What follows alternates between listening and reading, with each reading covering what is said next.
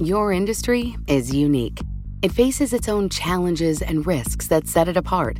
That means choosing just any insurance company just won't cut it.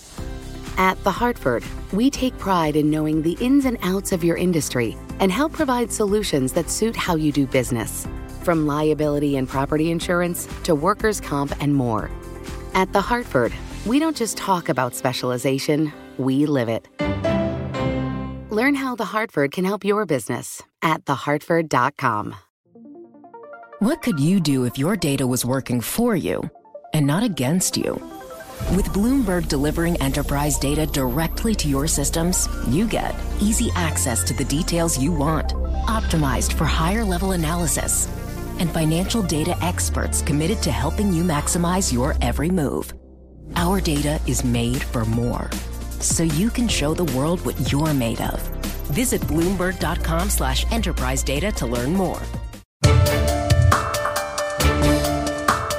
Welcome to the Bloomberg Law Podcast. I'm June Grosso. Every day, we bring you insight and analysis into the most important legal news of the day. You can find more episodes of the Bloomberg Law Podcast on Apple Podcasts, SoundCloud, and on Bloomberg.com/podcasts. It's hard to know what President Trump's position is on the hush money paid to adult film star Stephanie Clifford because it keeps changing thanks to his attorney Rudy Giuliani. One thing that has remained consistent in the Trump defense is the contention that it's the president's choice whether to talk to special counsel counsel Robert Mueller, even under subpoena. Speaking to ABC's This Week on Sunday, Giuliani reiterated that the president doesn't even have to comply with a subpoena to testify. We don't have to. He's the president of the United States. We can assert the same privileges other presidents have. President Clinton negotiated a deal in which he uh, didn't admit the effectiveness of the subpoena. They withdrew it. My guest is Solomon Wisenberg, a partner at Nelson Mullins. He was the deputy independent counsel in the Whitewater Lewinsky investigation. Sol, let's let's talk about the last thing that Trump said. Trump's attorneys can exert the same privileges that other presidents have, but would that protect him from having to testify under a grand jury subpoena? Well, first of all, the statement that uh, Trump can't be subpoenaed or that he can ignore a subpoena is clearly wrong. The two Supreme Court cases uh, that really deal with the issue one is U.S. versus Nixon. In that case, the court enforced the subpoena against the sitting president eight to zero in a criminal case.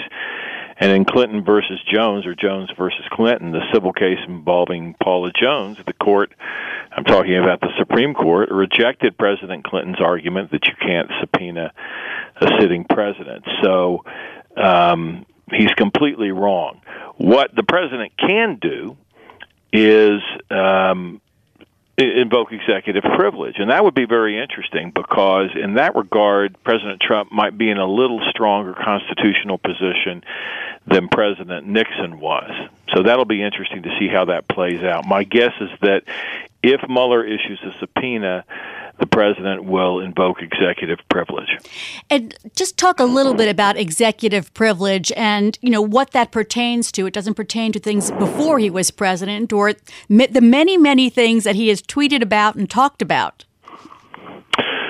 Well, it does. It could relate to some things right before, uh, when he's in the transition period after he's won the election, when he's contemplating being the president. But by and large, you're you're correct.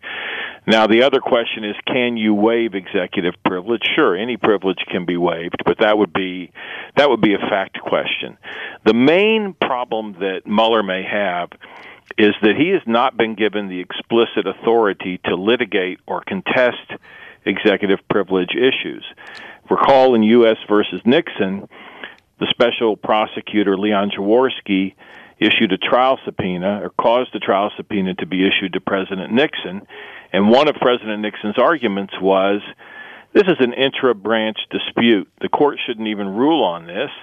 Leon Jaworski is an inferior officer. I'm the president, and I'm invoking executive privilege. And the Supreme Court rejected that argument by President Nixon, but they did so because the regulation, the federal regulation that governed Leon Jaworski, gave Jaworski the explicit authority to contest executive privilege. Bob Mueller does not have that authority. So he might not even get the first base on the executive privilege issue. It's kind of a technical point, but it's an important one. I do want to say one thing. Sure. Uh, Mayor Giuliani keeps saying that there's immunity. A president ha- doesn't have to respond to a subpoena because there's presidential immunity written into the Constitution. That's completely false. there's no there's no immunity written into the Constitution. He's made a number, Giuliani, of preposterous preposterously inaccurate statements. So uh, I'd be very embarrassed if I were him. Do you have any inkling of what's happening because he's also, you know, he's stated facts and then taken them back, and Trump has said, well, he's just come on and he doesn't know the facts. I mean, it seems like it's very much being mishandled. He's he's winging it. Uh, he should change his name to Rusty Giuliani because he's he's very rusty on the law. You know, Rusty Rudy. We should. The president likes to give people nicknames. We should call him Rusty Rudy. That's a good one, Sol. So now let's turn to something else he said yesterday, which he did not rule out that Trump would plead the fifth in response to Mueller's Russia investigation. Now, is this a president? This is a political decision as much as anything. Is this a president that could actually get away with taking the fifth? Or is Mueller dealing with a president that's different from other presidents before him? The, the one that you had to deal with, for example? Well, uh, a lot of the things that Trump and his surrogates are doing are are straight out of the Clinton uh, playbook, particularly attacking the the special counsel. In our case, it was the in, uh, independent counsel. The one big difference is that President Clinton did it through surrogates, and President Trump is doing it himself, and, and, and through surrogates. But the, the your question can he can he get away with taking the fifth? First of all, any white collar attorney will tell you that if you had a normal client in in President Trump's situation, you would insist that they invoke the Fifth Amendment. I've been saying for months that you know President Trump could could pull it off politically because and it looks like they may be preparing to do that. Though I think they're going to go the executive privilege route uh, by saying, "Look, this is a setup. I've said this is a witch hunt, and the Supreme Court has said for 70 years." That the privilege against self incrimination in the Fifth Amendment protects the innocent as well as the guilty. And it specifically protects them from the artful questions of prosecutors and people like that. And I've said all along this is a gotcha investigation, and I'm not going to submit to that. So I think he's he's setting the groundwork for possibly doing that, and I think uh, he can pull it off. Well, in, in about do we have about a minute and a half here. Could the special counsel immunize him by giving him use and derivative use immunity? Well, um, if he takes the fifth he could certainly he could certainly try to do that. Yes, but then what do you do if he gives him immunity and the president pulls a Susan McDougal and says, uh, "I don't care if you give me immunity, I'm still not going to talk." Uh, you know, do you try to uh, indict the president for contempt like we did against Susan McDougal? Well, that's a problem because DOJ regulations, which Mueller has to follow, say you can't indict a sitting president. So that would be very interesting. I mean, I think at the end of the day, he will probably invoke executive privilege, and only if he loses on the executive privilege issue, the president that is, will he go and invoke the Fifth Amendment. So, Sol, in about uh, 30 seconds, what are the chances, in your opinion, of his actually sitting down of his own accord after a deal is hammered out with the special counsel? 1.3%. I won't ask you how you came to that exact, but I will take that as gospel. Thanks so much. It's a pleasure to have you here. That's Solomon Wisenberg, a partner at Nelson Mullins, and he was the deputy independent counsel in the Whitewater Lewinsky investigation. In a matter of hours, the government got a one two punch to the heart of its five year crackdown on deceptive bond practices. Former Jefferies Group trader Jesse Litvak, the first person charged in the federal crackdown, walked out of a federal prison in Florida last Thursday after an appeals court in New York threw out his conviction for the second time. Just hours before, a Connecticut jury acquitted former Cantor Fitzgerald managing director David Demos of defrauding customers by lying about the prices of mortgage backed securities. My guest is Peter Henning, a professor at Wayne State University Law School. Peter, these were two of the higher profile cases in the bond market. Were these devastating results for the government? Well, certainly uh, the answer to that is yes. Um, at least when you look at trading in the types of securities involved here, which were residential mortgage-backed securities, the kind of securities that many claim were at the heart of causing the financial crisis back in 2008. Now, the, the, the traders involved here and the customers well, on both sides were very sophisticated. So this isn't buying and selling corporate bonds or stock or something like that. These weren't mom and pop investors. These were uh, sophisticated institutional investors. So it's devastating for the government's attempt to police that market. Uh, I would have to say that it's going to be very difficult going forward for the government to ever get a conviction in this area. The common thread basically is that bond traders can't lie to customers while haggling over prices, but there's a lot more to it than that. Talk about the scope of this and, and what the why the government had so many problems proving these cases. Well, I think part of the problem was that um, these again these weren't people who were just coming in and dealing with their broker. It wasn't like uh, they were just walking in saying give me the best bond you can. That the buyers or sellers here they were transactions on both sides. Um, they did their own analysis of the mortgage-backed securities, figuring out what their likely value were. So, what a salesman or a trader might say this is what we paid for it. The argument was that really shouldn't have much influence on the decision whether to buy or sell. And certainly, at least with the not guilty verdict, that seemed to have taken hold with the jury. And I think in Litvak's case, it convinced the Court of Appeals that the government's evidence really just was too thin to be able to prove a fraud, even though there's a lie. And that, that's really the starting point. They, they did lie about what their firms paid or bought the securities for. But the courts essentially have said that's irrelevant. So, Litvak's arrest in January of 2013 put traders on notice. It led to financial firms clamping down on sort of the shady sales tactics. How much have traders changed their behavior, that lying or the puffing in the negotiation, and what happens now? Well, that's a good question about, you know, is it just puffing or is it really lying? The, the firms are going to be more careful. They, they don't like being caught, and there's certainly reputational damage here that if you get, um, known as someone who plays fast and loose with the truth, then the investors aren't going to come to you in the future. So there's a good economic incentive for the firms to start policing.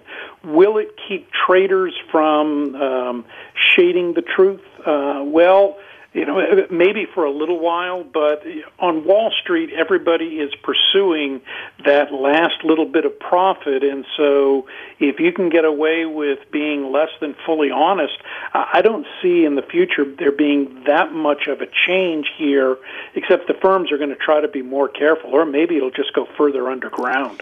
The government hasn't said whether, whether they're going to try to retry uh, Litvak. What's your take on it?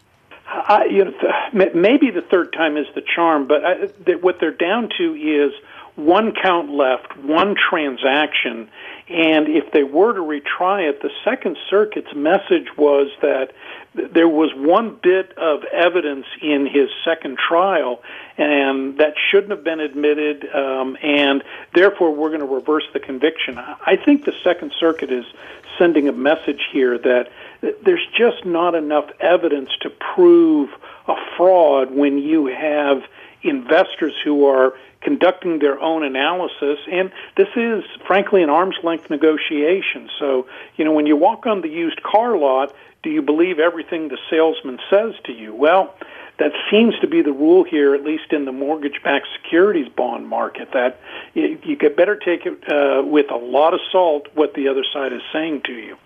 Now, in the uh, in the trial of uh, Demos, the Connecticut trial, David Demos, it was remarkable that a portfolio manager who was testifying for the government, Eric Mark, said, When my boss trained me, he always told me to watch out for what people tell you because you have to assume they're lying to you. So that kind of evidence came out in the prosecution's case.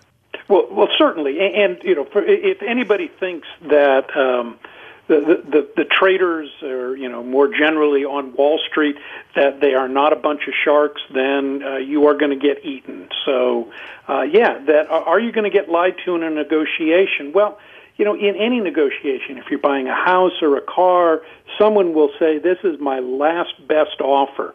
Do you actually believe that? Um, you know, you're going to come to a negotiated price. Is that the best price? Well, you can't ever really look back. You can only go forward. So I, I think the message here is that, look, when you've got parties with relatively equal bargaining uh, strengths, bargaining positions, um, yeah, people are going to not be fully truthful and know it and live with it.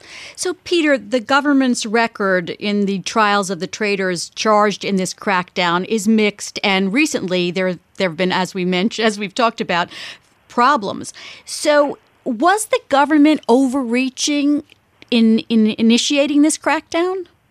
I don't think so. I, any fraud case is built around a lie, and when you find the lie, you then go from there. And if you can find someone who lost money, then that should give you uh, a pretty good fraud case. But here we're in a, a fairly narrow slice of the market, and I don't want anyone to think that I'm saying that, well, in other areas you can lie to customers or clients too. The answer to that is no, you cannot. But here in this area, um, you've got uh, negotiations here. This is not a market like where you buy stock, where you look on the exchange and say that's a good price. People have to come up with their own valuations. And so in this area, I think the government has learned a lesson that you can't just take the simple fraud case and apply it in a very sophisticated part of the bond market. So, Peter, in 30 seconds, is it likely the government will go forward with some of the other cases?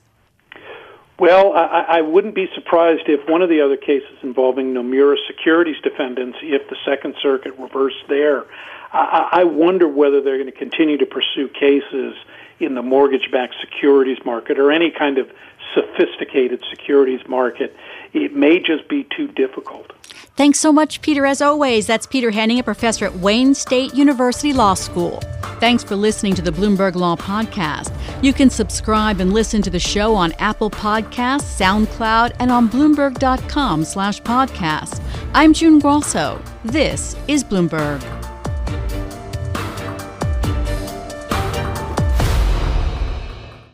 Your industry is unique. It faces its own challenges and risks that set it apart. That means choosing just any insurance company just won't cut it. At The Hartford, we take pride in knowing the ins and outs of your industry and help provide solutions that suit how you do business.